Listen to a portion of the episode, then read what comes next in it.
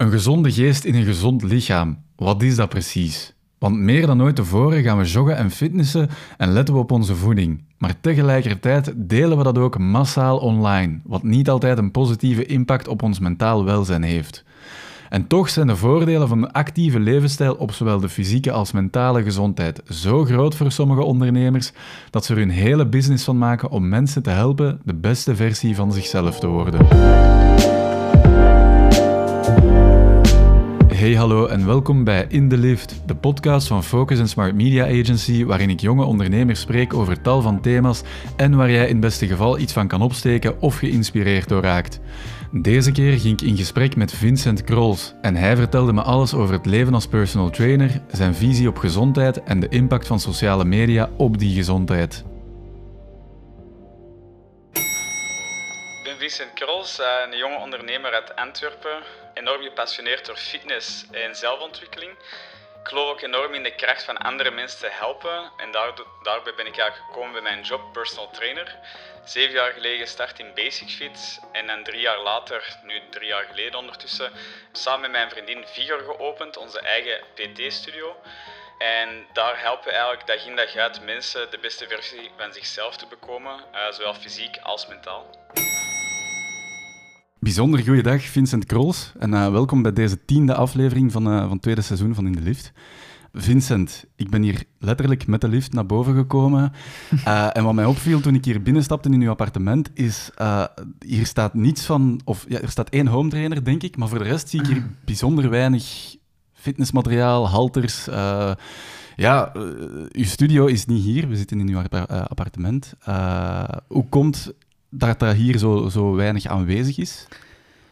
Um, ja, dat is een goede vraag. Um, maar ik denk dat we dat vooral in de PT-studio laten, al het materiaal en al, het, um, ja, al hetgeen dat erbij komt kijken, zeg maar. En dat we hier vooral rust willen hebben, al dat het hier nu niet super mega clean is.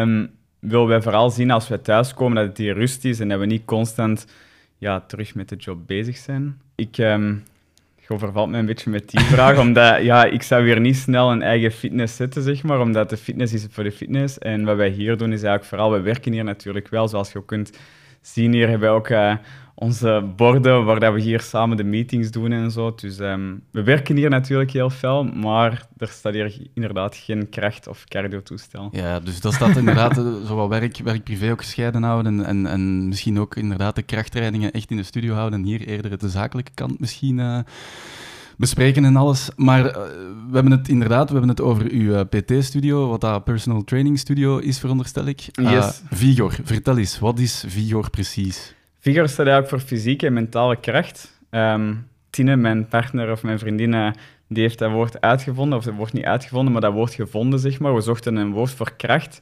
En omdat we altijd mensen helpen, zowel fysiek als mentaal, vonden dat heel toepasselijk. Als we bijvoorbeeld met mensen starten, proberen wij ook telkens echt een transformatie te doorgaan met die mensen. Dat kan inderdaad fysiek zijn, maar dat kan ook mentaal zijn. Dat kan zijn op vlak van um, sterker worden, maar dat kan ook zijn van echt fysieker beter gaan uitzien, je dagelijks leven verbeteren, je stresslevels verlagen. Um, dus het is eigenlijk een heel omvattend iets, daarmee dat we hebben gekozen voor Vigor. Um, we vinden ook wel gewoon een heel cool woord om te gebruiken. Uh, het komt zeg maar van het Engelse van vigorously doen met vigor, zeg maar. Um, en dat vonden wij heel krachtig en heel toepasselijk bij wat wij doen met onze klanten. Omdat het niet enkel maar gewoon een training is, maar het is echt het complete plaatje, zeg maar, in de fitness. Oké, want ik ging inderdaad uh, net vragen, vigor, is dat dan een, een, officieel woord? Maar het komt dus van het Engelse uh, vigorously. Uh, en jij bent uiteraard, samen met uw vriendin dan, jullie zijn allebei personal trainer. Um, wat ik me meteen afvraag, want over de trainingen zelf wil ik het graag uh, straks wat meer hebben. Maar zo een, een gemiddelde dag van een personal trainer, hoe, uh, hoe ziet die eruit? Een gemiddelde dag van een personal trainer, of bij ons toch al sinds, is s'morgens oftewel zelf gaan trainen of al starten met de klanten. Dan smiddags thuiskomen, eten maken en eten, als het al niet voorbereid is.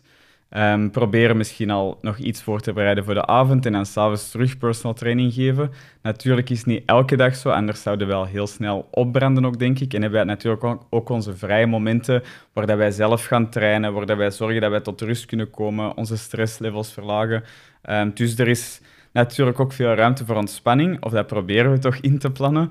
Maar een dagelijkse, ja, ik denk dat we elke dag toch wel zo S ochtends training geven, s'avonds training geven, op de middag ontspannen en herstellen voor de avond, zeg maar. Zo Ja, ja. de dag eruit. Maar dus jij moet zelf ook wel nog heel veel trainen om die trainingen te kunnen geven. Het is niet dat die trainingen geven voldoende is ook voor jezelf. Nee, ik denk dat mensen daar vaak een, een verkeerd beeld van hebben, omdat wij, als wij mensen training geven, doen wij eigenlijk zelf weinig fysiek. Tenzij dat je het hebt over de gewichten opladen of aangeven, maar wij zitten niet echt fysiek bezig. Dus wij zijn eigenlijk meer aan het zeggen wat die persoon moet doen, hoe dat die dat moet uitvoeren, zijn reps stellen, techniek bijsturen, maar we zijn zelf niet actief bezig.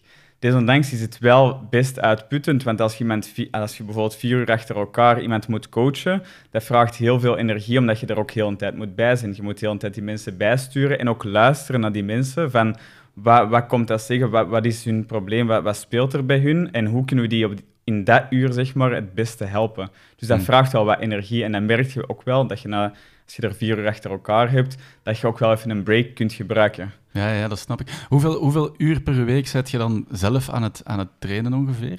zelf aan het trainen. Ik probeer zeker vier workouts voor mezelf in te plannen. Eh, vier workouts van een uur, anderhalf uur. Maar daarbuiten hebben wij ook nog wel zo de Brazilian Jiu-Jitsu dat we nu doen. Ehm, dat, is, dat twee keer per week, ook weer een uur telkens.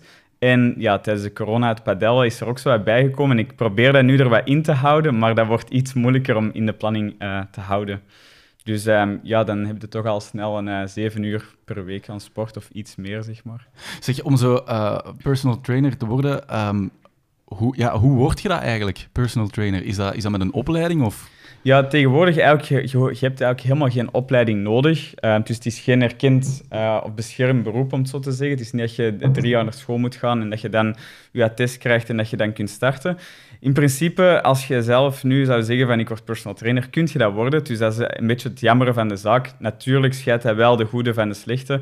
En ja, hoe, hoe word je personal trainer? Ik denk dat ten eerste moet je al een passie hebben voor fitness zelf, voor krachttraining zelf. En ook een passie voor dat over te brengen naar anderen. Want ook al traint je graag zelf, dat wil niet zeggen dat je dat ook kunt overbrengen. Natuurlijk is het aan te raden om opleidingen te doen. In elke job dat je doet, moet je best je eigen educeren en opleiden. Als je dat niet doet, dan gaat je juist heel veel fout doen, gaat je veel mensen blesseren misschien. Dus ik raad er wel echt af om personal trainer te worden zonder iets aan opleiding, niet morgen starten. We hebben ondertussen ook verschillende opleidingen gedaan. Ik zou, ik zou best aanraden om gewoon te zien van oké, wat zijn de, de hoogste opleidingen in België? Daar al zeker eentje van te doen. Maar eigenlijk de betere opleidingen liggen meestal wel in het buitenland. Hmm. Ehm, wat je net zei, je hebt echt wel die passie nodig voor fitness om, om, om personal trainer te worden. Weet je nog wanneer dat die passie bij u er is gekomen? Ja, zeker en vast eigenlijk. Allee, ik, was, ik was vroeger als kind was ik altijd een klein dikkertje, zeg maar. Ehm, dus ehm, vandaar komt dat natuurlijk, hè, dat, van dat jong kind, zeg maar, dat altijd, ik zal niet zeggen gepest werd, maar dat, dat je voelt van ja, ik ben hier te dik, ik ben iets dikker als iemand anders. Ehm, ja, dus je wou dan altijd wel dat wegkrijgen, maar je wist nooit hoe, zeg maar. Je deed dan wel sport en dit en dat, maar je wist niet hoe dat je dat kon wegkrijgen. En dan bij mij is het eigenlijk eh, gekomen met dat ik op mijn 14 of zo in de fitness ben binnengestapt, toen nog met mijn stiefpa. En die heeft mij een beetje geïntroduceerd aan de fitness. Dat was zo'n heel lichte krachttraining van gewoon techniektrainingen ehm, en wat cardio op de loopband en zo. En ik vond het eigenlijk al super leuk om, om gewoon daar te zijn en te werken aan jezelf. Om dat mee aan mezelf te werken, voelde ik van dat ik veel zelfzekerder werd, dat, dat alles veel beter ging, dat mensen mij ook anders bekeken, dat ik mezelf ook anders bekeek. Dus voor mij gaf dat enorm veel energie. En ik denk, ja, ehm, op mijn 23 of zo, ik heb altijd aan blijven sporten, maar ik heb altijd dat probleem een beetje gehad van dat ik wat dikker bleef, dat ik, dat ik wat meer vetmassa had, zeg maar. En op mijn 23, na mijn break-up met mijn ex, heb ik gezegd van oké, ik ga nu echt gaan voor wie dat ik ben. En dat is ook dat fitnessen, zeg maar. Maar dan ook er zo uitzien zoals iemand die dat al heel lang fitness. Dus dat was eigenlijk het eerste doel, om echt dat fysieke achterna te gaan. En met dat fysieke achterna te gaan, heb ik natuurlijk een transformatie zelf doormaakt. En, en dat voelde gewoon zo zalig van... Je voelt je een veel sterkere mens gewoon, omdat je dat zelf hebt doorstaan. Je ziet ook wat je kunt bereiken. Als je krachttraining doet en je bereikt zoiets, dan gelooft je nog veel meer in je eigen kunnen. En dat kun je dan in alles wat je doet, in je dagdagelijks leven, zeg maar, omzetten. Dus bijvoorbeeld in je werk. Als je geen zin hebt om je werk te doen, ga je het toch doen, omdat je weet van wat er dan gaat komen. Als je volhoudt aan je doel, als je volhoudt aan je plan, zeg maar, dan ga je veel sneller ja, er geraken. En dan, dan kom je ook echt tot een resultaat, zeg maar. Mhm, het heeft superveel positieve effecten. Het heeft superveel positieve effecten. En bij mij was het dan vooral van, oké, deze is wat ik graag doe. In, in school vroegen ze mij ook altijd van, oké, Vincent, wat wilt je worden? Hè? Ze zeggen dat dan als je zo in middelbaar zit en zo. Wat gaat je worden? Wat ga je erbij studeren? En dan dacht ik van, ja, ik vind eigenlijk niks leuk buiten sport. Um, maar dan zeggen ze van, ja, maar met fitness kun je geen geld gaan verdienen, zei ze altijd tegen mij. En dan dacht ik van, ja, dat is waar. Omdat ik dan fitness meer bekeek van, ja, bijvoorbeeld bodybuilding of zo. Maar dat was helemaal niet dingen wat ik wou doen. Um, maar ja, leerkrachten zijn er dan vrij fel op. Fitness is niet goed en, en dit en dat. En, en je kunt er geen geld mee maken. Je moet iets goed gaan studeren en zo. En ja, dan uiteindelijk nu, zoveel jaar later, dan toch alleen in, de, in die fitnesswereld gestapt. En ja, dat is eigenlijk zalig, echt een zaligheid dat ik, wat ik graag doe, dan ook kan, ja, dat ik kan doen als job, alleen ja, dag in dag uit, zeg maar. Oké, want je zei inderdaad, als je zegt van je veertiende, dan zijn we 15, dat is 15, 16 jaar geleden ongeveer. Ja, inderdaad. Dat zijn al heel wat jaren. Um, wat betekent fitness momenteel voor u in uw leven? Fitness momenteel betekent voor mij, vroeger was het vooral het fysieke, van hoe ziet je eruit, um, hoe gaan anderen u dan zien en dan beter eruit zien.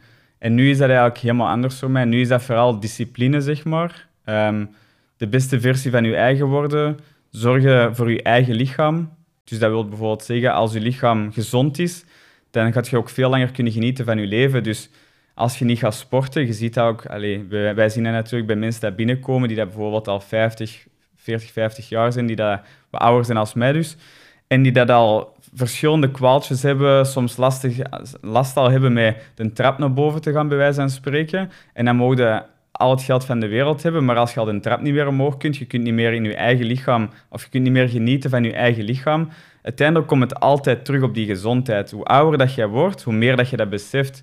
Dus als jij jong bent, kun je het al beter nu beseffen van het komt altijd terug op gezondheid. Dus als je er nu al aan werkt, dan gaat je later niet in de problemen komen en gaat je veel langer en gelukkiger kunnen leven. Hmm. Nu, je zei ook enkele dagen geleden tegen mij over, over uzelf en uw vriendin van ja, wij leven en wij zijn fitness echt. ja. Wat bedoelde je daar precies mee? Um, wat bedoel ik daarmee is dat wat wij aan onze klanten geven van bijvoorbeeld je moet acht uur per nacht slapen. Je moet zorgen dat je voordat je gaat slapen je gsm weglegt. Niet bezig zijn met dingen over het werk. Probeer echt even te deloaden van al die gedachten die binnenkomen. Desnoods even te mediteren, uh, die soort zaken. Wij doen dat zelf ook. Wij zitten ook niet tot super laat op onze gsm of als je opstaat op je gsm. Wij proberen ons eten ook zo goed mogelijk te doen, zo gezond mogelijk, zodat we niet enkel fysiek vooruit kunnen, maar ook weer dat mentaal. Je voelt je drive gewoon als je goed eet, als je juist bezig bent in je leven. Al is dat op iets klein, al is dat dat je elke dag goed eet, dan voel je progressie. En je, door die progressie ga je weer meer drive creëren.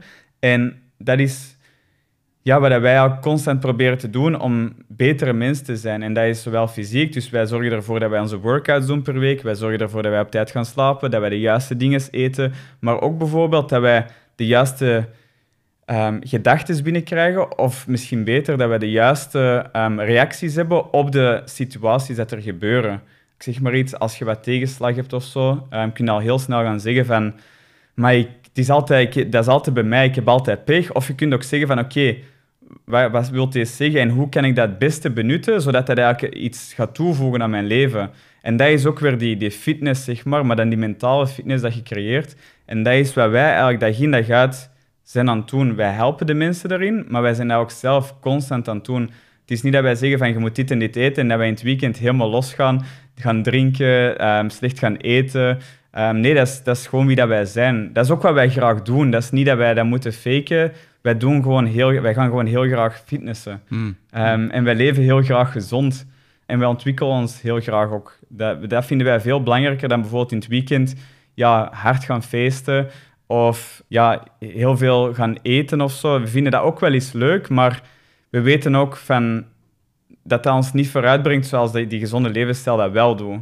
En omdat wij zo'n freaks erin zijn, want mensen noemen ons echt freaks erin, um, ja, sommige klanten die zeggen van ja, je moet ook wel een beetje leven natuurlijk, maar anderen zijn er juist heel hard door geïnspireerd, want die zeggen van ja, weet je, soms heb ik het moeilijk of zo en zie ik wat jullie allemaal zijn het doen en dan denk ik van damn, waarover ben ik aan het zagen, let's go. En, en, en ja, dan hebben die terug die motivatie om ook gezond te leven, gezond te eten. Dat het niet enkel dat fysiek is, want dat is soms het probleem. Mensen denken dat altijd fitness draait om dat fysieke, van ik wil 10 kilo afvallen of ik wil spiermassa bijkomen. Maar het is ook om je goed te voelen vooral. Dat is wat dat mensen willen, zich goed voelen. Mm. En ook al val je die 10 kilo af, maar je bent nog altijd over bepaalde dingen niet tevreden in je hoofd, zeg maar, dan ga je nog altijd niet datzelfde geluk hebben. Dus dat proberen wij ook wel echt voor ons eigen te zijn, maar dat ook over te brengen op onze klanten.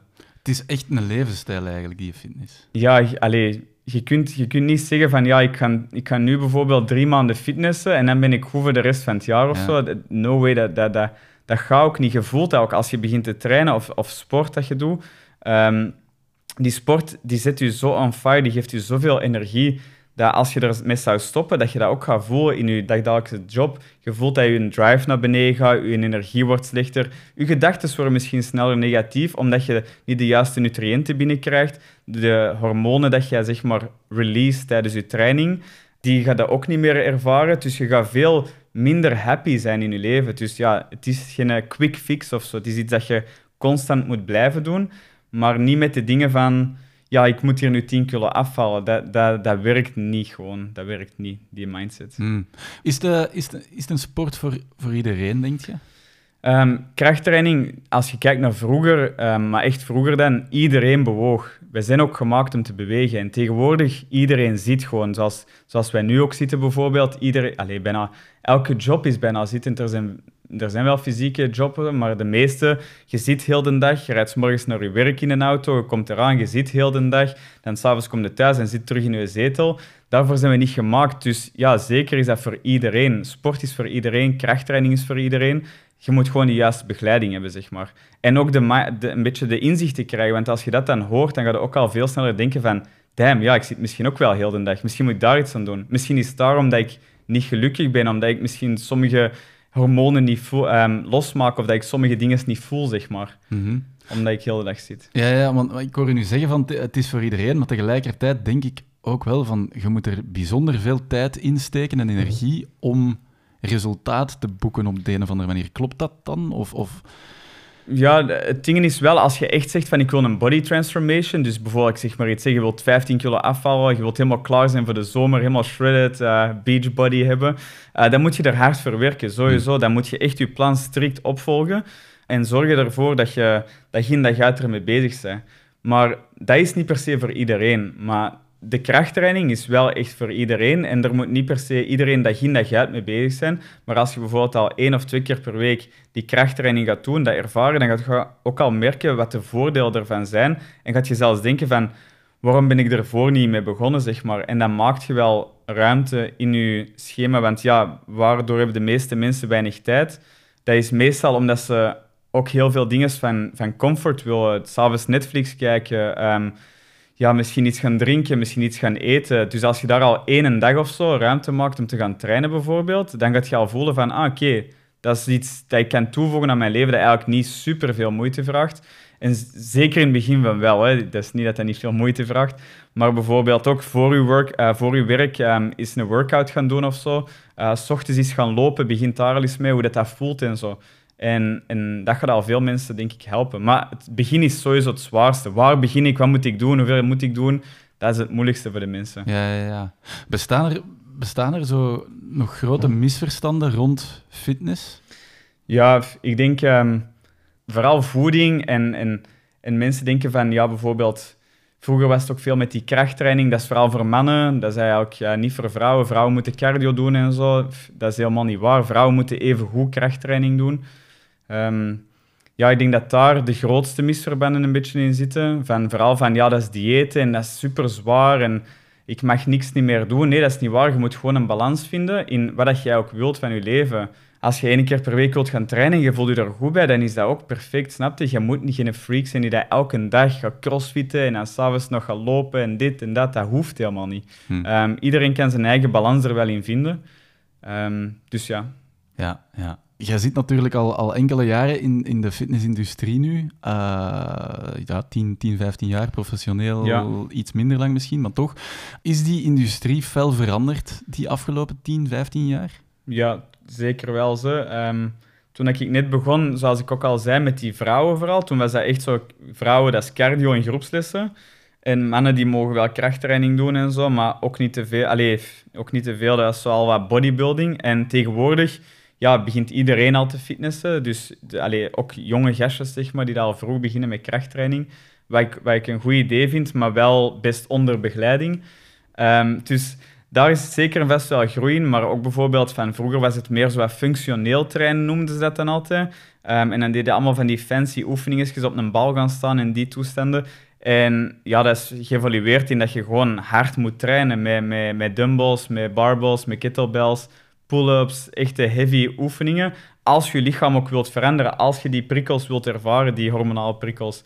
Um, en steeds meer vrouwen die dat ook zo van ja, 30, 40 jaar leeftijd zoiets hebben van oké, ik kan nog eens één keer in mijn leven echt super hard werken aan mijn gezondheid. En dat was vroeger anders. Dat was meer zo die aerobics en die soorten dingen. En ja, CrossFit is er dan ook wel, maar ja, dat was er tien jaar geleden. Toen was dat ook opkomend.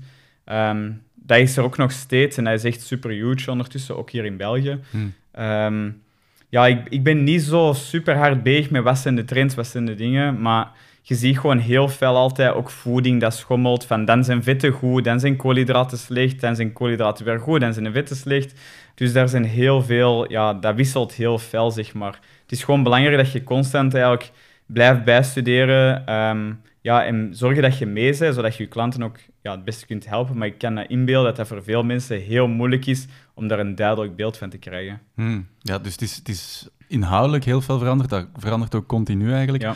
Maar het publiek is ook veranderd, hoor ik u zeggen. Dus. Ja, het publiek is zeker veranderd. Hè. Als je nu gaat zien in de gym, je ziet jongens van, van 16 jaar al die dat, die dat helemaal zo opgepompt zijn als... Uh, allee, dat, dat is soms het foute dan misschien wel, maar ja, je ziet al heel jonge gastjes die dat um, toch al best breed zijn. Um, maar ook gewoon veel vrouwen. En dat, dat is echt wel heel goed dat dat veranderd is. Mm, mm. Hoe komt dat volgens u dat nu tegenwoordig iedereen gaat fietsen? Of dat je iedereen ziet in de fitness? Ik denk dat dat iets positiefs is, dat iedereen dat doet. Maar ik denk dat dat vooral komt... Eigenlijk, en dat is iets negatiever natuurlijk, dat dat vooral komt door social media. Ja. Door die ideaalbeelden, dat je een sixpack moet hebben. Dat als jij um, bijvoorbeeld, I don't know, op vakantie gaat, de zotste bikini body moet hebben om eigenlijk likes te krijgen op social media. En dat is natuurlijk het minder goede van de zaak, is dat ja, eigenlijk constante mensen die daar hard werken aan zichzelf om bijvoorbeeld er beter uit te zien, die hebben vaak veel diepere onderliggende issues, zeg maar, dat ze eigenlijk willen ja, wegwerken en compenseren met heel veel te trainen. Dat is wat ik zelf ook vroeger deed, om heel veel te gaan trainen, zodat ik er beter uitzag, zodat mensen mij zouden zien en niet mij zouden zien voor een kleine dikke, bij wijze van mm, spreken, mm, snapte? maar dat mensen zouden zien van, wow, damn, die gast is gespierd, respect voor die gast.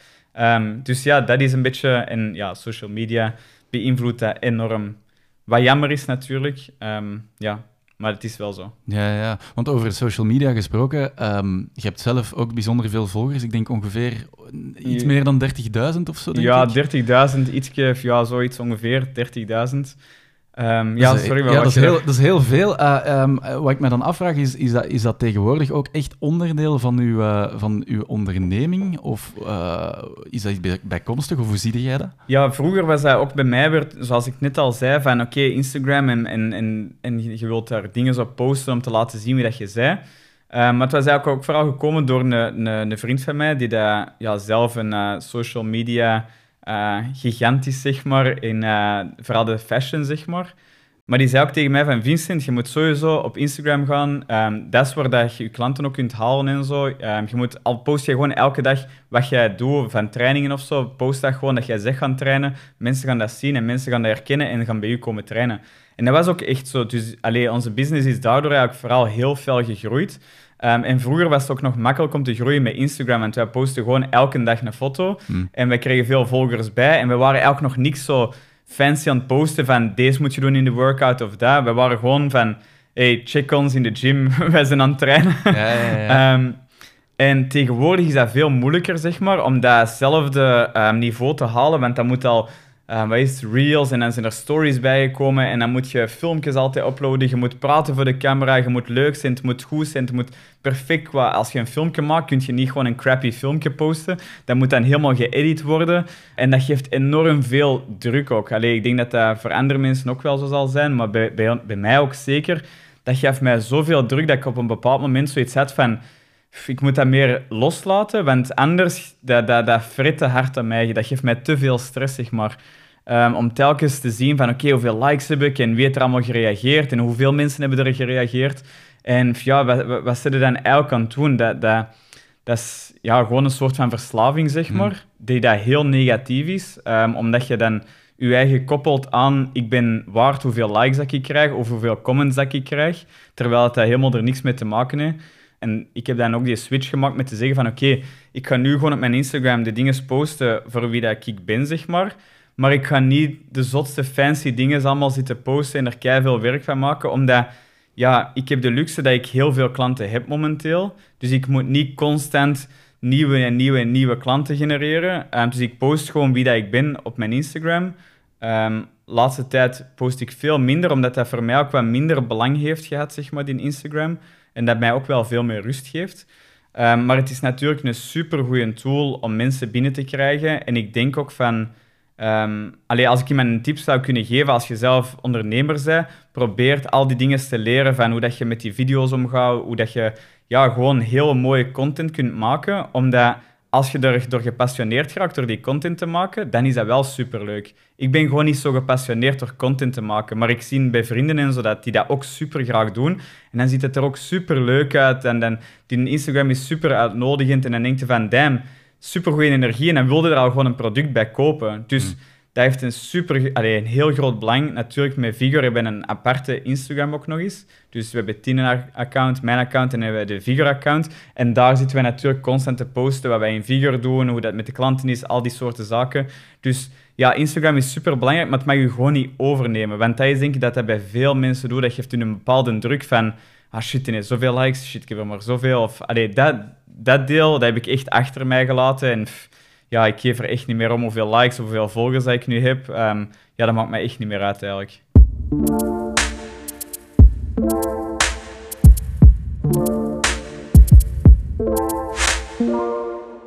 We zijn gekomen bij de eerste rubriek van, eh, van deze aflevering. En dat is de rubriek Even tussendoor. Dat is geschreven met drie F'en, die van financiën, van falen en van uh, familie.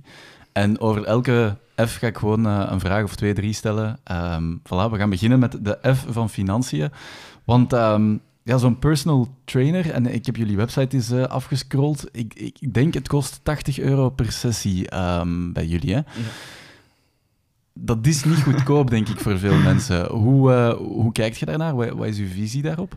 Um, ja, het ding is, je kijkt altijd natuurlijk ook een beetje naar wat vragen andere trainers, of daar zijn wij toch vroeger mee begonnen. Maar nu kijk ik ook gewoon veel meer naar wat is mijn waarde, wat breng ik bij tot iemand. En ik, ik geloof, ik ben ervan overtuigd, van wat wij aanbieden bij die mensen, dat dat zelfs veel meer waard is dan 80 euro. Maar we moeten natuurlijk zien dat we nog iets of wat klanten hebben. Dus, ja, ja, ja. dus we starten... Nee, we, dat is natuurlijk ook gegroeid. Hè. Wij zijn begonnen uh, in een tijd met 30 euro per uur. Um, dat was al vrij snel veel te weinig. Um, dan hebben we dat natuurlijk opgebouwd en is dat telkens stap voor stap omhoog gegaan. Nu, op onze 80 euro, um, ik moet zeggen, de mensen die bij mij starten, die kunnen dat ook betalen, snap je? Ik, ik zoek ook geen mensen die dat 20 jaar zijn, die dat net van school komen of die dat nog op school zitten of zo. Ja, dat is niet voor hun, zeg maar. Dat is mm. voor de mensen die dat een heel drukke job hebben, die dat zelfstandig zijn en die dat dan eigenlijk geen tijd hebben om zelf na te denken voor hun training en voeding, die dat dan bij mij komen, die dat met hun zaak dat makkelijk kunnen betalen, dat dat eigenlijk peanuts is, bij wijze van spreken. Dus ik denk dat het meer is om de mensen die dat wij aanspreken daarmee, en natuurlijk ook van wat wij vinden dat wij waard zijn en wat wij geven op een uur, zeg maar. Ja, tuurlijk. Dus dan vind ik dat eigenlijk helemaal niet veel. Ja, ja want ik, wil, ik wil ook niet, ik nee, nee, ook niet dat, je, dat je moet rechtvaardigen dat, je, dat het 80 euro kost. Ik wil gewoon puur objectief, is, is 80 euro uh, veel geld? En misschien vormt dat ook wel een, een barrière of zo om te, te beginnen met, met fitness omdat je dan daarnet ook zei, van sport moet voor iedereen zijn, denk ik wel, los van of het nu 80 of 70 of 60 of 90 of 100 euro is, financieel vraagt dat wel wat van, van een mens. Exact. Dus dat is ook niet voor iedereen. Ehm, fitness zou sowieso voor iedereen moeten zijn. Daarmee dat je natuurlijk ook het basic fits hebt. Ehm, en natuurlijk een fitnessabonnement kost misschien max 100 euro per maand als je al echt een heel dure club hebt. Ehm, dus dat valt dan weer wel meer mee. Maar als je daar wilt in begeleid worden, dan is dat ook logisch natuurlijk dat je een uur betaalt voor in deze geval eigenlijk een professional. Ja, dus natuurlijk, je huurt iemand in. Dus logisch dat dat ook wel wat geld kost. Als jij bijvoorbeeld gaat tennissen, dan betaalde jij ook die coach voor dat uur tennissen, zeg maar. Ehm, en wat wij doen is natuurlijk niet enkel dat uur training. Dus wij zorgen voor die volledige follow-up. Dus als je binnenkomt bij ons, dan heb je een huidplooimeting. Op basis van die huidplooimeting en je gewicht en zo gaan wij een voedingsschema opstellen. Dan gaan wij zien ehm, aan de hand van uw um, bewegingsassessment, zeg maar, gaan wij een trainingsschema opstellen. En dat loopt samen in één verhaal, zeg maar. En dan volgen wij de mensen op via WhatsApp. Dus eigenlijk hebben de mensen een coach die dat heel de tijd erbij is. Dus als die een vraag hebben van oei, kan ik deze eten? Of is dat oké als ik om dat uur slaap? Of als ik dat doe, wat moet ik, hoe kan ik dat compenseren? Die sturen dat gewoon en wij antwoorden erop. Dus die hebben eigenlijk iemand die dat de hele tijd ter beschikking is voor hun, met massa's kennis over fitness en gezondheid, waar dat je dan ja, 80 euro per uur voor betaalt. Maar eigenlijk betaalt je niet voor dat uur, maar eigenlijk voor die volledige coaching. dan, uh, dan is er de F van falen, want uh, wat ik mij wel afvraag is ja, ik denk veel mensen komen naar, naar u of, of naar jullie uh, met bepaalde verwachtingen. Mm -hmm. Van ik wil een sixpack of ik wil, zoals je zei, er deze zomer echt helemaal uh, top uitzien. Is het al gebeurd dat je niet aan die verwachtingen hebt kunnen voldoen van de mensen? Um, het is meestal ligt het dan niet aan ons, ligt het aan de mensen.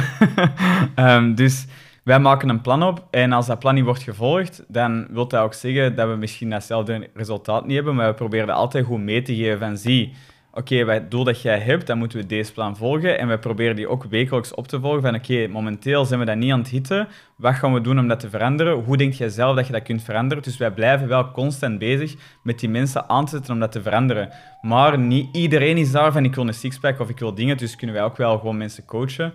Maar ja, als iedereen zijn plan zou volgen, dan zou ik waarschijnlijk niet meer hier training zijn aan het geven. Want als iedereen dat resultaat had ja, dan, dan had ik, ik weet niet, wonderkrachten of zo. Want als de mensen bij ons binnenkomen, niet iedereen haalt dat resultaat. Dat zijn de hmm. mensen die dat committed zijn, die dat dag in dag uit ermee willen bezig zijn om dat korte termijn doelstelling te halen en ook willen werken naar de lange termijn. Maar heel veel van die mensen, die, die hebben niet diezelfde mindset, zeg maar. Ja, maar dat is dan niet frustrerend dat, dat mensen dat, allee, dat ze dat niet jawel, volgen? Of... Jawel, super. En dat is soms waar wij onze energie wel moeten proberen in af te bakenen, omdat je hmm. steekt superveel in een klant, dus je probeert die super hard te helpen met voeding en, en, en superveel dingen mee te geven van, je zou dan niet mogen, of je, zou, je, je kunt dat wel eten, maar dan heeft dat dat en dat. Dus wij proberen echt mee die inzichten te geven, waarom wel of waarom niet. Proberen niet dingen af te pakken, maar meer gewoon inzichten te geven. Maar als dan bijvoorbeeld iemand zijn eten doorstuurt of, of een week lang niks heeft doorgestuurd, en dan zie die persoon terug en dan zeg je van, ja, ik heb me niks meer doorgestuurd. Ah ja, het was super slecht, ik heb dat, dat, dat, dat, dat. Ja, dan, dan moet je even zien van, oké, even energie bewaren, want anders voelde dat je precies superveel tijd steekt in iemand en dat die er helemaal, ja, ja, geen rekening mee houdt of het hem niet interesseert en er niks mee doet. En dan voelde u ook wel even falen natuurlijk. Maar dan is het gewoon weer even kijken naar, oké, hoe komt het dat die mens dat niet doet? Hoe, wat is de diepere betekenis? Misschien heeft hij een super drukke deadline, of een super strakke deadline gehad op werk, waardoor dat hij niet... Um, ja, waardoor dat hij niet voldoende slaap heeft gehad, waardoor hij niet kon gaan trainen, dat hij um, gewoon snel iets wou eten en daarmee dat helemaal naar de boom is gegaan, zeg maar. En dan is het juist goed om als coach te zien van oké, hoe kunnen wij dat weer terug gaan counteren en die niet het gevoel geven van, maar je is aan snap je? Ja, ja, ja nee, tuurlijk. Dan hebben we nog uh, de F van, uh, van familie natuurlijk. Vincent, jij runt uh, Vior samen met uw vriendin, met Tine. Hoe is dat? Um, dat is niet altijd even makkelijk geweest, maar omdat wij, wij hebben elkaar leren kennen als beste vrienden, zeg maar, of als vrienden en dan beste vrienden geworden. en wij zijn eerst drie jaar beste vrienden geweest voordat wij effectief een koppel werden. dus we hebben ook al ervoor de business gehad, voordat wij eigenlijk echt een koppel waren. Wat natuurlijk voor ons veel makkelijker gemaakt, omdat wij zaten zo op dezelfde golflengte en wij kunnen enorm goed met elkaar praten. Tot, allez, ik kan dat niet inbeelden, of niet veel mensen hebben dat denk ik met hun partner, dat je zo diep met elkaar kunt praten. Omdat wij ook wel vrij harde dingen kunnen zeggen tegen elkaar, zonder elkaar te beledigen, maar wel daardoor dingen kunnen oplossen. Um, het probleem is, het grootste probleem is misschien, denk ik, nu vooral, of, of afgelopen jaren, is dat je soms dat moeilijk losziet van als je vrije tijd hebt of als je aan het werken. Dus wanneer dat zij bijvoorbeeld graag wilt werken en ik heb dan geen zin, dan denk ik van, oh shit, ik zou ook maar beter nu werken, want zij is aan het werken. Maar daar werken wij ook aan dat je dat beter kunt loslaten en dat je juist inplant wanneer dat je wel werkt, wanneer dat je niet werkt en dat je ook niet schuldig moet voelen als een ene wel is aan het werken en jij ze niet aan het werken. Um, maar eigenlijk super smooth. Ik denk dat ik ja, mij gewoon geen betere businesspartner ook niet had kunnen inbeelden, omdat dat zo goed matcht, zeg maar. Wij denken hetzelfde, maar wij kunnen ook heel goed erover praten. Dus als wij anders denken, dan werken wij daar gewoon ook samen uit. Mm Zijn er ooit momenten dat, het, dat jullie echt zo bewust iets hebben van dit weekend gaan we het niet over het werk hebben? Um, ja, maar dat was vooral in de periodes dat wij het echt heel moeilijk hadden met Vigor. Um, toen dat wij nog een andere vernoot erbij hadden. Um, en dat wij echt helemaal stressed waren over wat de toekomst ging brengen en zo. En dan hebben wij echt gezegd van oké, we moeten nu een weekend weg of, of die dingen. Maar eigenlijk over het algemeen nu hebben wij vaker van oké, we boeken een vakantie of zo en dan, en dan denken we er niet aan. Of we gaan eens een weekendje weg of zo. Um, maar dat is vaak wanneer de stress echt al hoog is, zeg maar. En meestal hebben we dat wel redelijk onder controle. Oké, cool. Um, ik heb nog iemand gevonden ook die uh, je bijzonder goed kent en die ons ook iets wist te vertellen over u. En we gaan daar nu even naar luisteren. Oké. Iets waar dat Vincent enorm goed in is. Die helpt en die steunt iedereen, maar op een manier waardoor dat mensen eigenlijk zelf gaan nadenken over wat zij willen en gaan doen inzien van oké, ik wil er eigenlijk echt wel voor vechten en ik weet dat dit en dit mij tegenhoudt en ik ga daar misschien wel iets aan willen doen. Die helpt mij tot op de dag van vandaag enorm. Zijn mama, zijn vrienden, zijn klanten. En het mooie, wat ik echt, echt heel speciaal vind aan Vincent, is dat hij bij iedereen dat hij ontmoet echt heel diep van binnen kan kijken en echt kan zien van, hier zeg jij. En ja, dat, dat is zo prachtig om te zien. En allee, maar ik word er al emotioneel van. Maar Vincent, je bent echt allee, een prachtig persoon. En dank u om, om mij zo hard te helpen. Dank u om er zo goed voor uw mama te zijn denk je om zo'n mooi persoon gewoon te zijn. En uh, ik weet zeker dat er nog heel veel grote dingen voor u uh, gaan gebeuren. Want je bent echt, echt een geweldig persoon. Wie hebben we zo net gehoord? Ja, dat was Tine, was mijn partner, mijn vriendin. Um, ja, zoals ik al zei, we hebben gewoon een super goede connectie met elkaar. En dat gaat gewoon veel dieper dan, dan gewoon ja, een andere relatie dat ik al heb meegemaakt, zeg maar. Hoe dat wij met elkaar kunnen praten, zeg maar. Alleen je hoort dat ook aan haar al, van het respect ook dat wij voor elkaar hebben en zo, dat gaat gewoon veel dieper dan dat je vroeger relaties had met mensen, zeg maar. Um, dat was als chance dat ik niks slecht heb gezegd aan over Tine. um, wat, wat doet dat met u om, om dit te horen van Tine? Ja, dat doet mij enorm goed, um, omdat ik heb, ja, we hebben natuurlijk corona net meegemaakt en dat is natuurlijk een heel zware periode geweest met Vigor.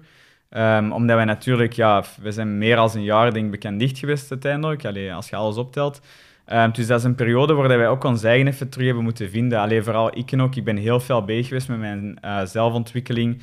Um, wat maakt mij nu echt gelukkig, zeg maar. En Tinnen is er ook heel goed in, van, ah, ook al ben ik geïrriteerd of kwaad op die moment of zo, dan kunnen wij er echt over praten in plaats van dat wij in Ambras, zeg maar, um, ja, dat dat in Ambras eindigt. Um, en dat is gewoon heel, allee, het is gewoon heel zot hoe dat wij met elkaar kunnen communiceren, zeg maar. En zij heeft mij ook heel duidelijk laten zien van hoe dat je volledig je eigen kunt zijn, zeg maar, en hoe dat je van andere mensen kunt houden. En dat vind ik wel iets heel zot, hoe dat Tine bijvoorbeeld naar andere mensen ziet zonder dat hij die al kent, die houdt van iedereen dat hij ziet. En in het begin dacht ik van, dat vind ik weird en, en, en, en dat is leuk voor haar, maar ja, mensen zijn echt niet zo fantastisch dat je van iedereen moet houden, maar dat is juist wel zo. Als je dat bij iedereen doet, dan wordt je eigen wereld zoveel leuker, zoveel aangenamer. Als je iedereen zo begroet, alsof dat je die super graag ziet, alsof dat je kei geïnteresseerd ook zijn in die mensen. En dan is het niet dat je alsof erin geïnteresseerd bent, maar echt oprecht in die mensen geïnteresseerd dat geeft je zoveel meer waarde in het leven dan dat je constant bezig bent met je eigen ding en wat jij wilt in het leven en, materialistische dingen en zo. Nee, alle mensen rondom je, dat is heel belangrijk. En dat is wat Tine mij heel hard heeft geleerd.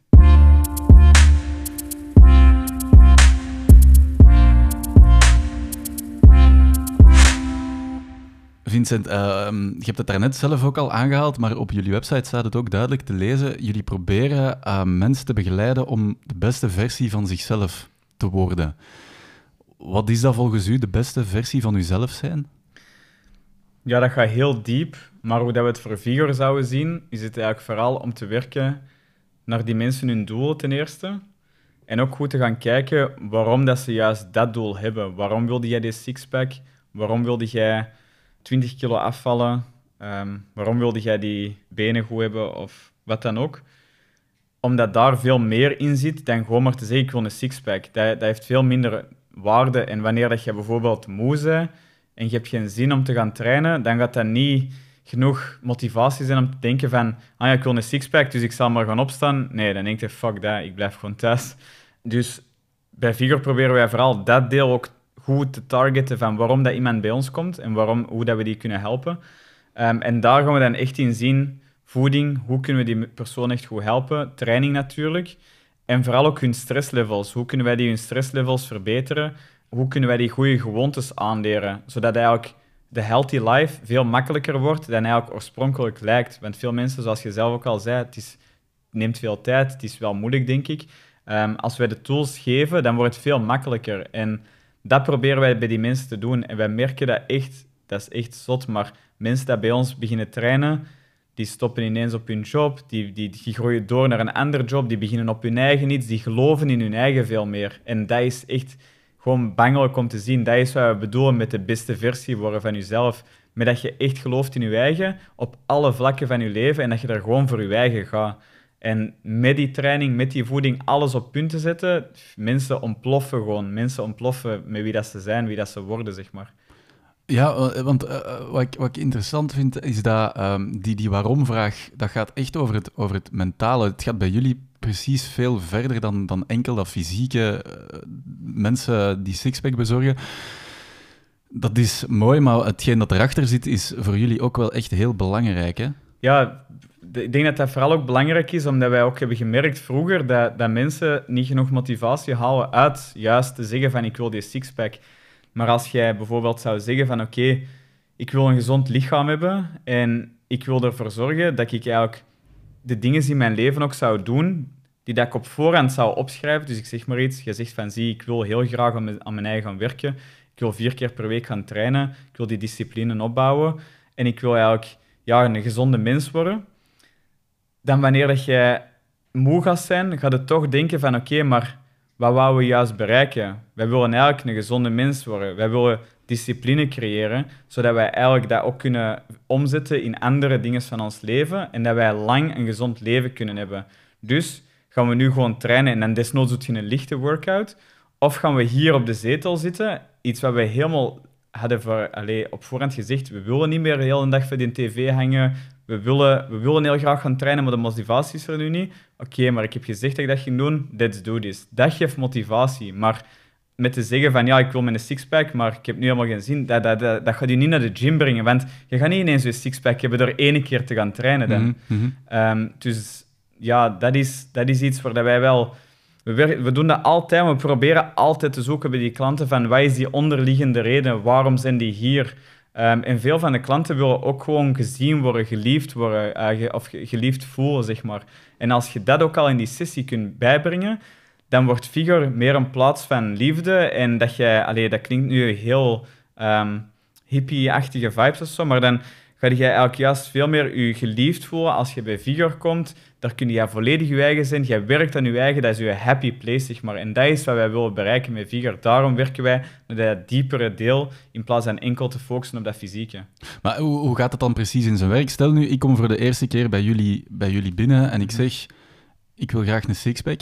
Mm wat, wat, zijn dan zo de stappen die, die ondernomen worden en hoe komen jullie tot, of hoe proberen jullie mij die, die mindset dan ook bij te brengen? Ja, het ding is, we hebben sowieso een intakegesprek en wij zien ook wel snel of dat mensen ervoor openstaan of niet. Dus dat is niet dat wij bij iedereen van, oh, en we moeten zien uw diepe uh, doelstellingen en zo. Nee, dat is helemaal niet op die manier. Dat, dat, dat groeit natuurlijk. Dus als wij al een gesprek hebben, um, dan, dan, dan kunnen we al gelijk al wat dingen aftasten van, oké, waarom is die persoon hier? Wat, heeft hij vroeger van sport gedaan? Het kan goed zijn dat je bijvoorbeeld...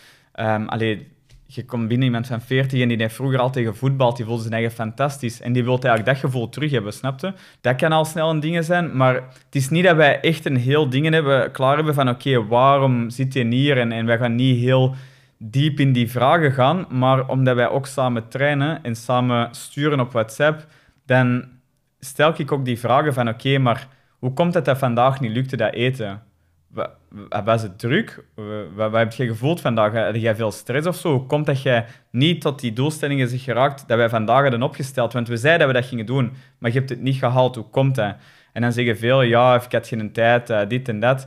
Oké, goed. Dan kun je daar weer dieper in gaan van, oké, maar kunnen we dat dan bijvoorbeeld via geen tijd, ik ben even een beetje aan het afdwalen, het is zo een beetje meer zien. Ja, ik kan dat moeilijk uitleggen. Het is meer een dingen dat wij doen op... Um, in de gesprekken dat wij hebben met de klanten en daar ook in aftesten van, staan die mensen ook ervoor open? Want ik ga niet bij iemand het er niet voor open staan gaan zeggen van, ah ja, en je moet mediteren en je moet deze en je moet dat doen. Want die mensen denken van, gast, ik wil gewoon trainen. Laat me gewoon trainen. Dus we hebben die, we hebben die ook, hè, mensen die gewoon ook willen trainen, maar wij proberen wel heel veel te focussen op dat volledig, ja, uh, volledige doel, zeg maar. Mhm, de mhm. beste versie van zichzelf. Mhm, oké. Ehm, wat ik ook heel benieuwd naar ben om van u te weten te komen, is uw, uw visie op uh, gezondheid en, en wat gezondheid precies is. Want, want ja, wat ik mij altijd afvraag, is iemand die er um, fysiek helemaal in orde uitziet, mm is die per definitie ook gezond volgens u? Nee, alleen, vaak zijn dat niet per se de meest gezonde mensen. Um, maar natuurlijk, voor een fysiek moeten we wel altijd hard werken. Um, dan heb je nog heel het anabolen gebruiken toestanden, zeg maar. Um, dat komt er ook dan nog bij, maar dat is nog helemaal iets los daarvan, zeg maar. Maar als je puur gaat kijken naar fysieke mensen die er goed uitzien, um, dat wil niet per se zeggen dat die gezond zijn, maar het geeft al wel een indicatie dat die wel bezig zijn met hun gezondheid, met hun trainingen, met hun eten, want anders kunnen er ook niet zo uitzien. Ik denk gezondheid is veel meer dan enkel sport. Maar als je terugkijkt naar vroeger, dat is wat wij deden. Als je niet veel sport, dan gaat je ook heel veel processen in je lichaam niet in gang zetten, waardoor dat je veel sneller depressieve gedachten kunt krijgen. Dus gezondheid voor mij is iemand die dat bewust bezig is met zijn gezondheid. Dus dat als er iets binnengaat in je mond, is dat in functie van mijn gezondheid of is dat gewoon meer plezier? Is dat comfort? Is dat omdat ik graag um, snoep eet of zo? Um, of is dat voor mijn gezondheid? En mensen doen dat maar pas wanneer ze ziek worden. Want je bent zogezegd gezond als je niet ziek bent, maar dat klopt eigenlijk ook helemaal niet. Um, je bent pas gezond als je elke keuze dat je maakt in functie van je gezondheid is. Dus ik denk dat als je al bewust kunt zijn van wat jij binnensteekt in je mond, ehm, alcohol, eten, die dingen, als je al daar goed bewust van bent, dat je de juiste keuzes maakt, dan heb je al een heel grote stap in de goede richting. Allee, dan zit je al heel goed bezig om gezond te zijn. En dan daarbij ook van welke fysieke activiteit heb ik nodig. Al is dat gewoon dat je ook elke dag je 20.000 stappen zet, bijvoorbeeld, en dat je een paar keer eh, een half uur gaat wandelen. Dat is ook al een vorm van gezondheid. Hè? Maar dat je in ieder geval wel bezig bent met fysieke activiteit en wat jij in je mond steekt. Mhm, oké. Nu, we hebben het daarnet uh, hebben het al even over sociale media gehad. En uh, ja, het is, het is algemeen geweten inderdaad, zoals dat je daar straks ook zelf aanhaalde, dat de sociale media heeft een gigantische impact op ons mentale welzijn, hè, want alles moet perfect zijn en we moeten er perfect uitzien. Ik kan me inbeelden dat dat bij u als uh, personal trainer, dat dat ook wel een druk meegeeft of zo. Dat als jij een foto, je doet het dan misschien iets minder dan vroeger, maar toch, dat als jij een foto van op vakantie of, of van aan het, tijdens dat je aan het trainen bent post, dat je er dan ook helemaal in orde uitziet volgens de schoonheidsidealen. Klopt dat? Of, um... Ja, um, zeker zo. Mijn vriendin en um, vrienden die daar foto's van mij trekken, kunnen dat sowieso wel beamen dat ik echt een mega stresser ben als er foto's moeten getrokken worden. Omdat ik ook altijd wil dat het er goed uitziet en omdat ik ook vooral op de foto wil zien hoe dat ik mij van binnen voel. En als ik dan een foto zie en dat is misschien een slechte angle of zo, dan denk ik van damn, zie ik er echt zo uit? En dan ja, zou ik die foto misschien sneller niet posten, ehm, maar zou ik eerder de foto posten die dat ik, als ik hem zie, dat ik mij ook zo voel zoals op de foto, zeg maar. Ehm, en dan is het niet per se van, ja, dat moet helemaal perfect, perfect zijn. Dat moet gewoon perfect zijn van hoe dat ik mij voel. Dat is eigenlijk voor mij nu de standaard. Dus ja, dat kan soms wel um, lastig zijn om foto's te trekken. Maar daarmee, ja, ik ben ook iemand die dan niet zo graag foto's trekt. Ja, ja. raar is, want ja, ik heb super lang veel foto's getrokken en altijd gepost. Dus ja, het is een beetje apart, maar dat is zeker en vast wel. Ik denk dat heel veel mensen dat wel doen. Ik denk ook niet dat dat verkeerd is om de juiste foto eh, of uw beste foto te posten. Ehm, want mensen zeggen dan van ja, maar mensen laten alleen maar het beste van zichzelf zien. Ja, oké, maar je weet dat ook als je Instagram ziet, dat je de beste dingen zult zien. En dat, dan zijn er af en toe ook mensen die posten van ah, zie, slecht een angle, zie, sowieso dat ik echt ben en dit en dat. En dat is ook mooi dat je dat kunt posten. Maar ja, zie gewoon naar Instagram van oké, die mensen zullen waarschijnlijk ook wel hun beste versie hebben gepost. Dus hang, allee, staat er niet te veel bij stil. En die hebben waarschijnlijk echt massa's werk gestoken in dat te editen en hoe dat het eruit ziet, als het al niet gefotoshopt is, bij wijze van spreken. Dus gewoon niet te veel stress over wat de andere mensen posten online. Oké, oké. Want ehm, wat, ik, wat interessant eh, vind wel, is... is we hadden het daarnet over, hè, dat mensen kunnen zich inderdaad slecht voelen doordat ze andere mensen zien die eh, fysiek of die er eh, qua uiterlijk echt helemaal geweldig uitzien. Of, of eh, hè, denk jij soms van, shit, misschien ben ik wel mede oorzaak van, van, van ehm, het feit dat zoveel mensen fysiek tip-top in orde willen zijn? Als Ehm, in, in, de, in de iets negatievere zin dan... Ja, ja, ja. Ja, ik denk dat dat zeker en vast wel ehm, een probleem is, hè, die social media. Ehm, dat dat kinderen, of, of jonge kinderen zeker zo kan beïnvloeden van die zien er allemaal eh, perfect uit. Ik heb nog nooit zo echt er heel veel bij stilgestaan van dat ik zelf die, die kinderen of die jongeren zeg maar ook zou beïnvloeden. Maar ik denk wel dat een goed lichaam niet per se iets slecht is om te posten omdat een goed lichaam, tegenwoordig is het ook heel veel van eh, bodyshaming en al die dingen en zo. Ehm, ik denk, tegenwoordig is het ook al bekend bijna verkeerd geworden. Als jij een goede fysiek hebt en jij post dat online, dan is dat al bijna fout. Omdat eigenlijk mogen niet meer zo perfect zijn, bij Mhm, wijze van mhm. spreken. En dat vind ik ook wel iets dat... Dat is niet slecht als kinderen of jongeren dat zien, van dat er iemand goed in shape is. Maar leert ook misschien de kinderen of de jongeren van er niet te zwaar aan te tillen. En dan ook eraan te werken van, je bent helemaal oké hoe dat je zei. Iedereen heeft een ander lichaam. Je kunt, dus- je kunt inderdaad ehm, beginnen trainen en er iets aan doen, bij wijze van spreken. Maar het probleem is dat dat nu zo vaak is gefocust op dat negatieve van, ja, ehm, kinderen hebben een slecht beeld via Instagram en zo. Eh, maar langs de andere kant is dat ook goed dat er mensen zijn die dat er juist goed uitzien en dat ze dan kunnen achtervolgen, zeg maar. Maar dat is, ja, dat is een heel moeilijke wel, zo. heel moeilijke, die, ehm, die vraag. Ja, ja nee, maar dat, dat snap ik, snap ik eh, volledig. Hoe dan ook, eh, ik vind het fenomenaal dat jullie zoveel rekening houden, ook met dat mentale aspect eh, dat erbij komt kijken. Heb jij nog tips of zo van hoe dat mensen op een laagdrempelige, laagdrempelige manier gemakkelijk een iets actievere levensstijl kunnen aangaan? Ja, ik denk dat je vooral al eerst eens moet gaan kijken van wat, wat doe ik graag van sport? Wat heb ik vroeger gedaan van sport of zo? Ehm, wat vond je altijd leuk om te doen als je een kind was, snapte? Want als kind heb je heel veel sporten misschien gedaan of heel veel bewogen. Proberen die dingen misschien terug boven te halen. Ehm padellen tegenwoordig is wel heel in. Ehm, en ja, gewoon ook dat gaan doen om plezier eruit te krijgen. Niet per se om te zeggen van ik moet nu bewegen en ik moet dingen, maar ook meer het dingen van ik wil plezier, ik wil mijn gezondheid verbeteren. Ehm, misschien al gewoon te beginnen met elke dag te gaan wandelen. Elke dag 's morgens te gaan wandelen met een podcast op, die dat bijvoorbeeld je inzichten geeft over hoe dat je zou kunnen gaan trainen, of wat je kunt trainen, of hoe, dat je, hoe dat je eetpatroon zou kunnen zijn en zo. Zodat je zelf ook al veel meer ja, begint te snappen van wat je eigenlijk moet doen. Omdat online is er zoveel kennis, dus dan ga je misschien al op een paar weken tijd veel knowledge hebben over voeding, over training. En dan zijn je misschien al 10 kilo kwijt of zo, voordat je nog bij een trainer moet binnengaan. Eh, gewoon door je voeding bijvoorbeeld aan te passen. Ehm, dus ik denk gewoon je dingen inplannen, bijvoorbeeld wandelingen inplannen. ehm, en je ja, laagdrempelig, ik zou zeggen, je moet je ergens committen, maar dat is al gelijk iets, iets groter, zeg maar. Ehm, maar gewoon al bewegen en proberen dingen te zoeken dat je, dat je leuk vindt, iets dat competitie is. Gaan, wandelen in de bergen, gaan klimmen in de bergen, zo van die leuke activiteiten, zeg maar. Terug een beetje voelen van, wat vind ik leuk om te doen, zeg maar. En, en zie wat je beperkingen zijn. Kun je sommige dingen niet? Oké, goed. Wilt je er dan niet aan werken, dat je dat wel kunt en zo, zodat je eigenlijk een sterke mens terug bent? Die dingen misschien.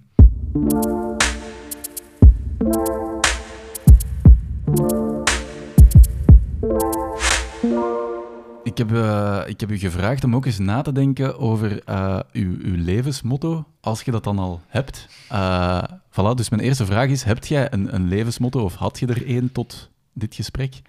Ja, ik heb er altijd wel een paar gehad um, waar ik altijd naar leefde.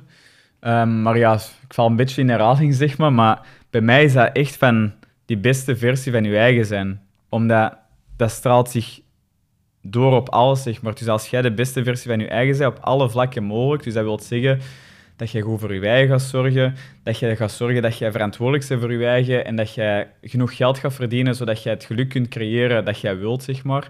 Um, maar buiten geld is dat ook van sporten, is dat ook op je voeding letten, is dat goed zijn voor anderen. zoals ik er straks ook zei, van met liefde naar iedereen kijken en naar iedereen heel vriendelijk en open zijn.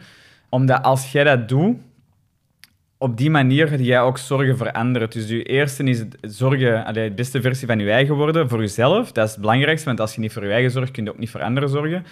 Maar dan ook voor de mensen rondom je, voor je vriendin, voor je moeder, voor je familie.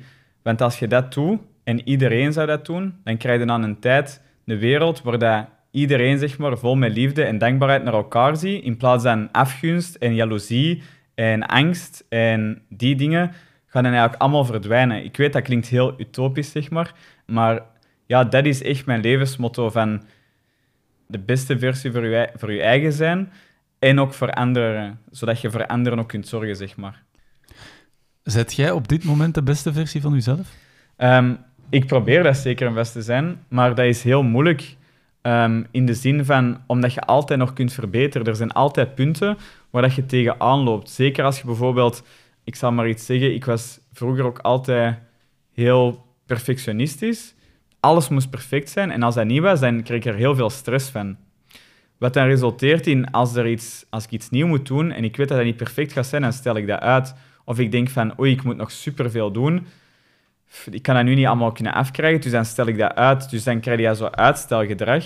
En dat zit al super lang geprogrammeerd in je systeem. Vanaf dat je misschien studeerde, of van jonger misschien zelfs al. Hm. En die patronen, daar moeten eigenlijk constant tegen vechten.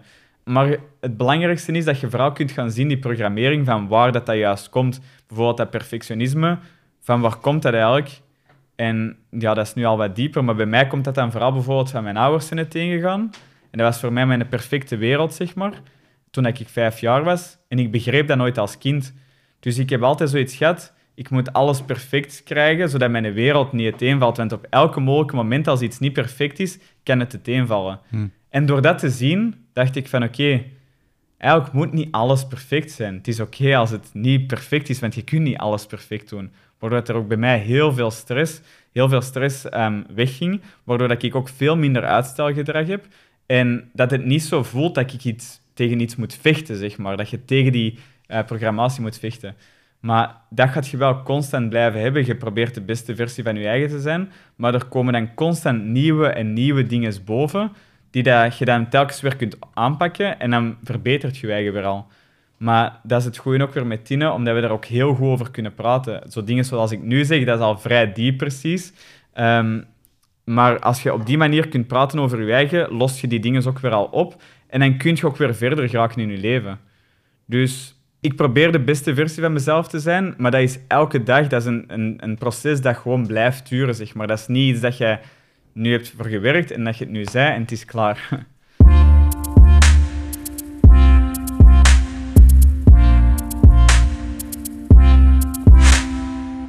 Je hebt het daarnet uh, al aangehaald. Jullie zijn met de coronacrisis uh, een jaar of zo in totaal gesloten. Ik weet dat de fitnesscentra die zijn onlangs terug open mogen gaan, 9 juni dacht ik, maar jullie al iets langer volgens mij. Nee, wij horen ook bij fitnesscentra ah, helaas. Ja. Dus personal training uh, viel niet, mocht, niet, mocht niet eerder. Het probleem is omdat wij groter zijn, staan wij ook ingeschreven als fitnesscentra, dus dan okay. hoort dat ook daarbij. Oké, dus jullie zijn nog maar heel recent bezig eigenlijk. Ja, maar personal training is sowieso een beetje op trendje. Dus sommige trainers hadden zoiets van, fuck it, wij gaan gewoon open. Maar ja, dat was eigenlijk een beetje een grijze zone, zeg maar. En omdat wij dan niet als... ehm, ja, wij stonden echt ingeschreven als fitnesscentra, dus ja, dan konden wij dat echt niet maken om zomaar open te doen, zeg maar. Mhm. Hoe hebben jullie dat, dat jaar beleefd? Ja, eigenlijk ehm, heel veel besef van, ehm, oké, wat hebben wij afgelopen jaren gedaan? Wat voor een rat race was dat wel niet? Heel een tijd eigenlijk bezig met meer en meer en meer en meer en meer en, en, en harder werken en we knallen en, en we gaan alles in orde krijgen en we moeten nog groter worden en we moeten dat fixen. Ehm, dus ja, het was eigenlijk constant... ehm, ja, we hebben dat gewoon heel, heel veel beseft dat we veel te hard zijn gegaan en dat we echt even een break nodig hadden. Dus eigenlijk kwam dat wel echt niet goed uit per se, maar het heeft ons wel doen realiseren van oké, we moeten het anders gaan doen als we terug open gaan. Want op deze manier gaan we onze passie ook verliezen. Want als je opbrandt in energie, dan verliest je ook je passie. Dan, dan, en dat wouden we zeker en vast niet.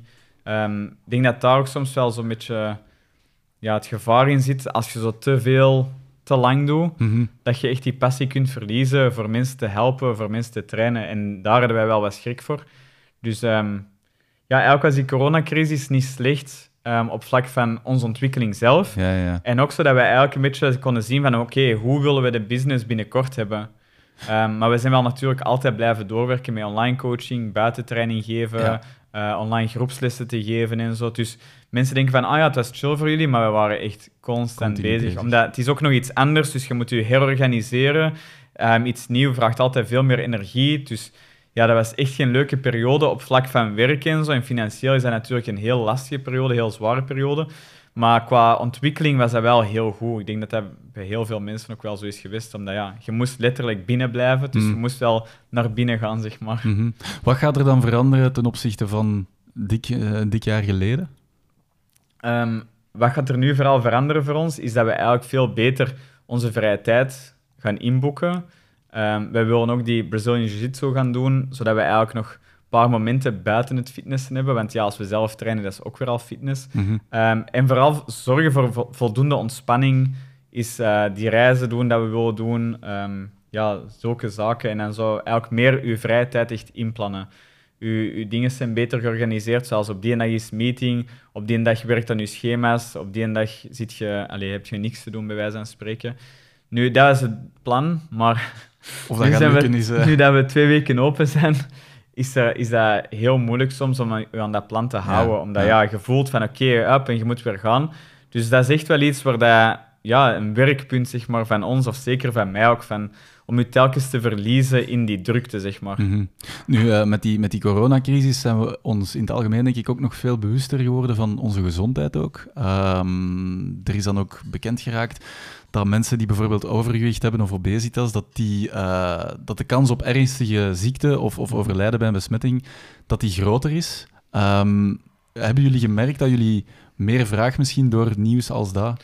Ja, het ding is, we hebben eigenlijk altijd wel vrij veel aanvragen gehad. En nu, zelfs toen dat wij dicht waren, waren er al mensen die dat stuurden van oké, kunnen wij beginnen vanaf dat wij terug open zijn. Dus ehm, ja, heel veel aanvragen wel. En ik hoop ook wel dat dat mensen bewuster maakt van, zoals ik er straks ook al zei, ehm, het is niet dat je niet ziek bent, dat je gezond bent. Hm. Ehm, dus als mensen daar, allee, als dat voor hun de dingen heeft ge, ervoor gezorgd dat ze bewust zijn geworden ervan, is dat wel heel goed. Wij merken dat er veel aanvragen zijn, maar dat is eigenlijk altijd wel een beetje zo geweest. Dus, Ja, ja, ehm, ja.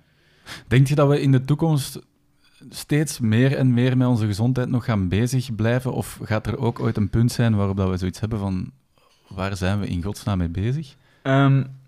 Ja, ik, ik denk dat het probleem vooral is, is dat die niche van personal, ehm, personal trainers niet per se, maar gewoon de mensen die daar echt ehm, zo bezig zijn met hun gezondheid, dat worden al meer inderdaad zoals freaks bezien. Mensen die daar niet genieten van hun leven, die daar... ehm, ja, die daar eigenlijk veel te obsessief mee iets bezig zijn. En dat is een beetje het probleem, want die mensen zijn eigenlijk juist super gelukkig in hun leven.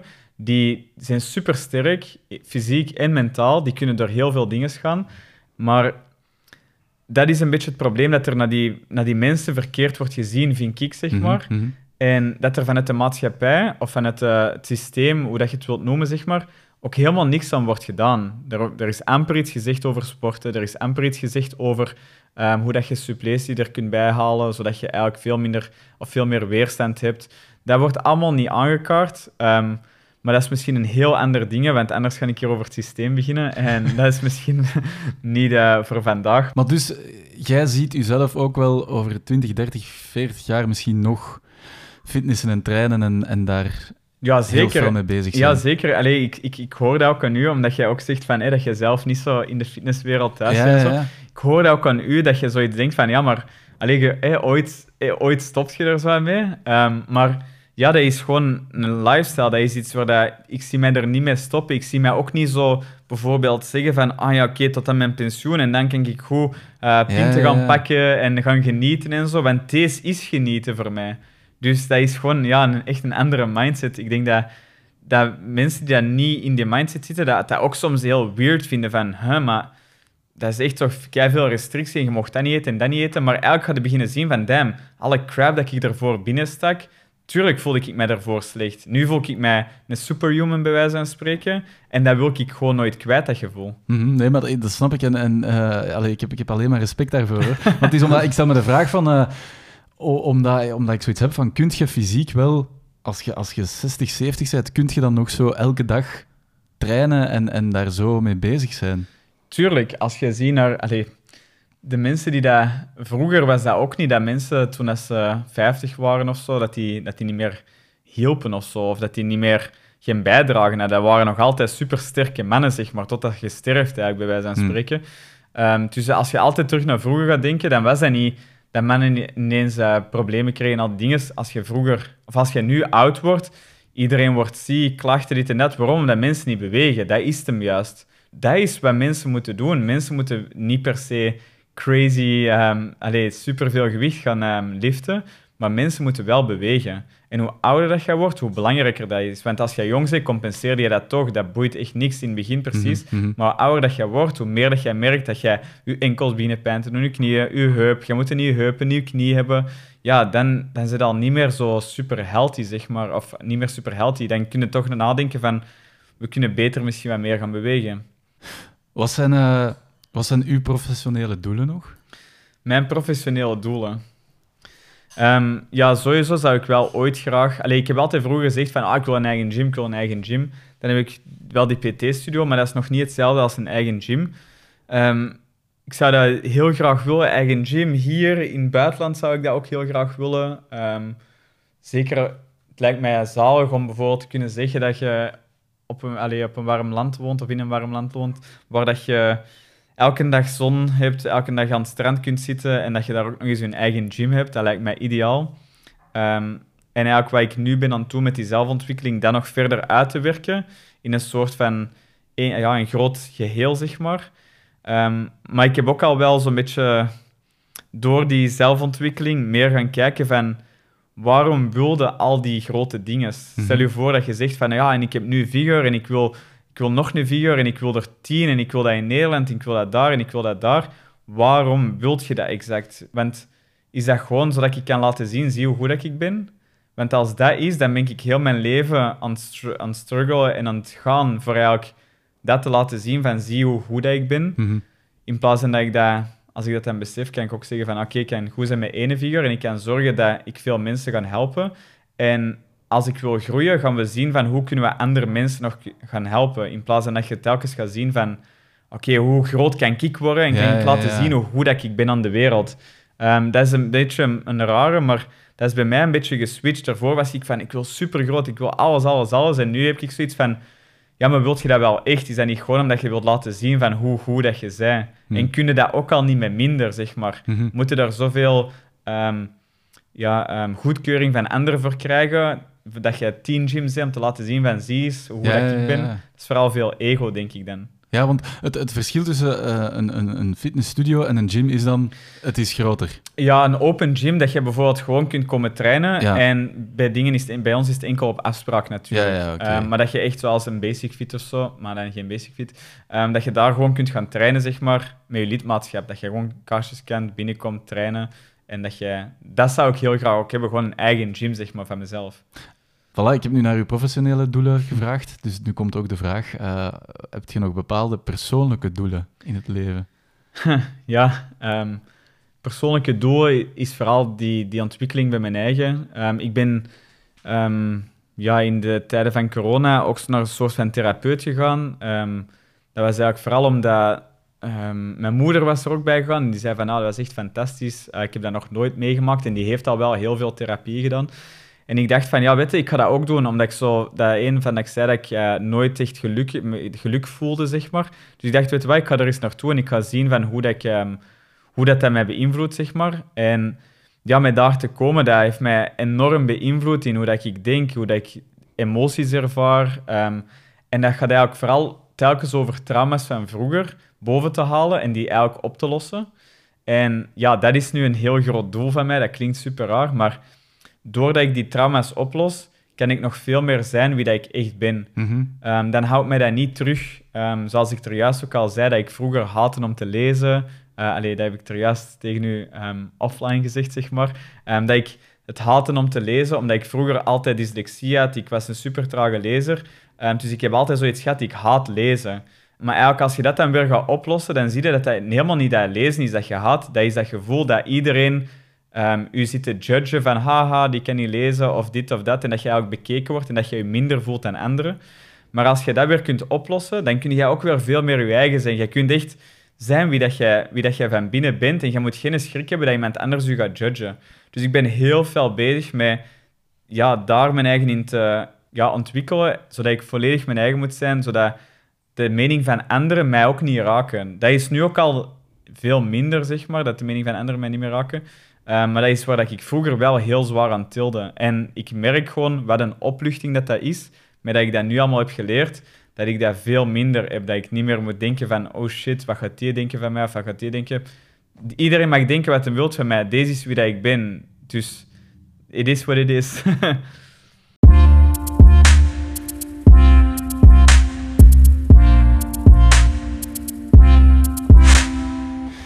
aflevering zit er uh, bijna op, maar dat betekent dat er eerst nog uh, de startersketting is. Ik ga u uh, zo meteen een vraag laten horen die gesteld is door onze, onze vorige gast. en het is daarna ook de bedoeling dat jij dan een vraag stelt aan de volgende gast, zonder te weten wie dat die persoon is of wat dat die doet.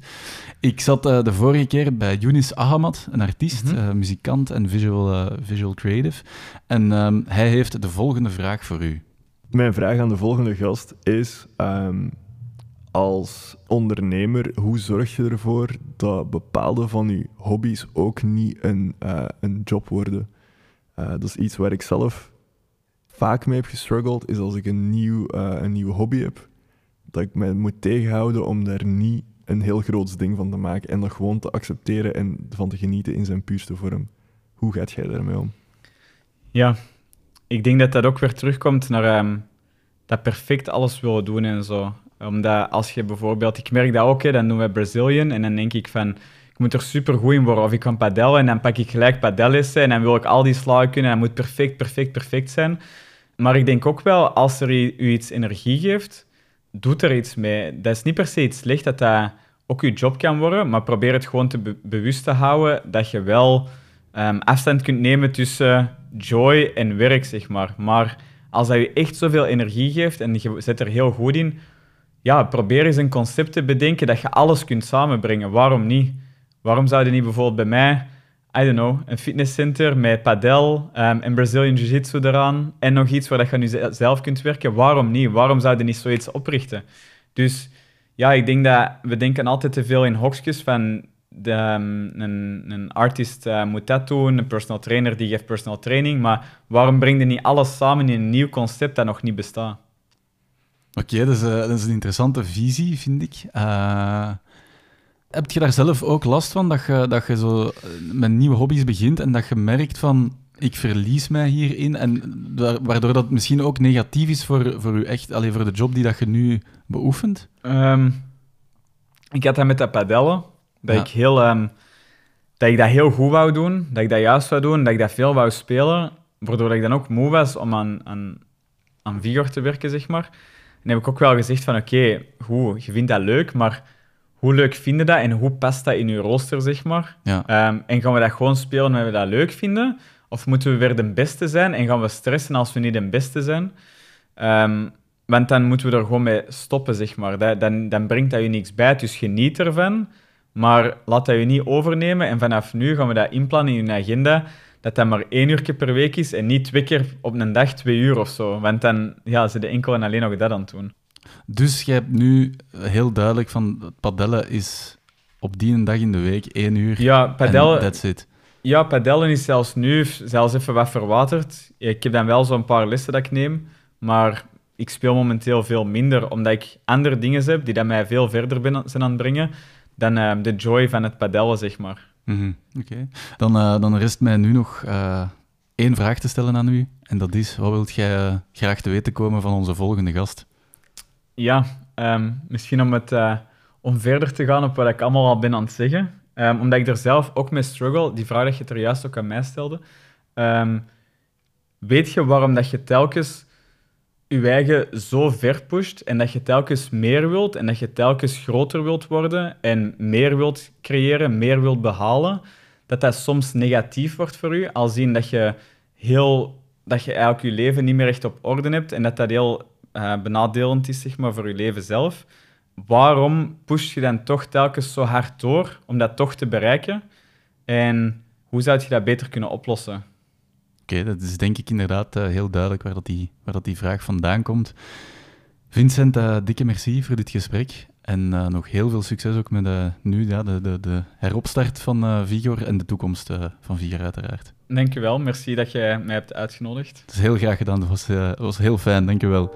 Dank je. Vincent Krols. Bedankt om te luisteren naar de tiende aflevering van het tweede seizoen van In de Lift. En als je echt niets wil missen, abonneer je dan even of volg ons op Instagram. Je mag ons ook altijd contacteren via podcast underscore in de lift at smartmediaagency.be en maak gerust ook reclame bij iedereen die je kent. Merci en tot de volgende keer.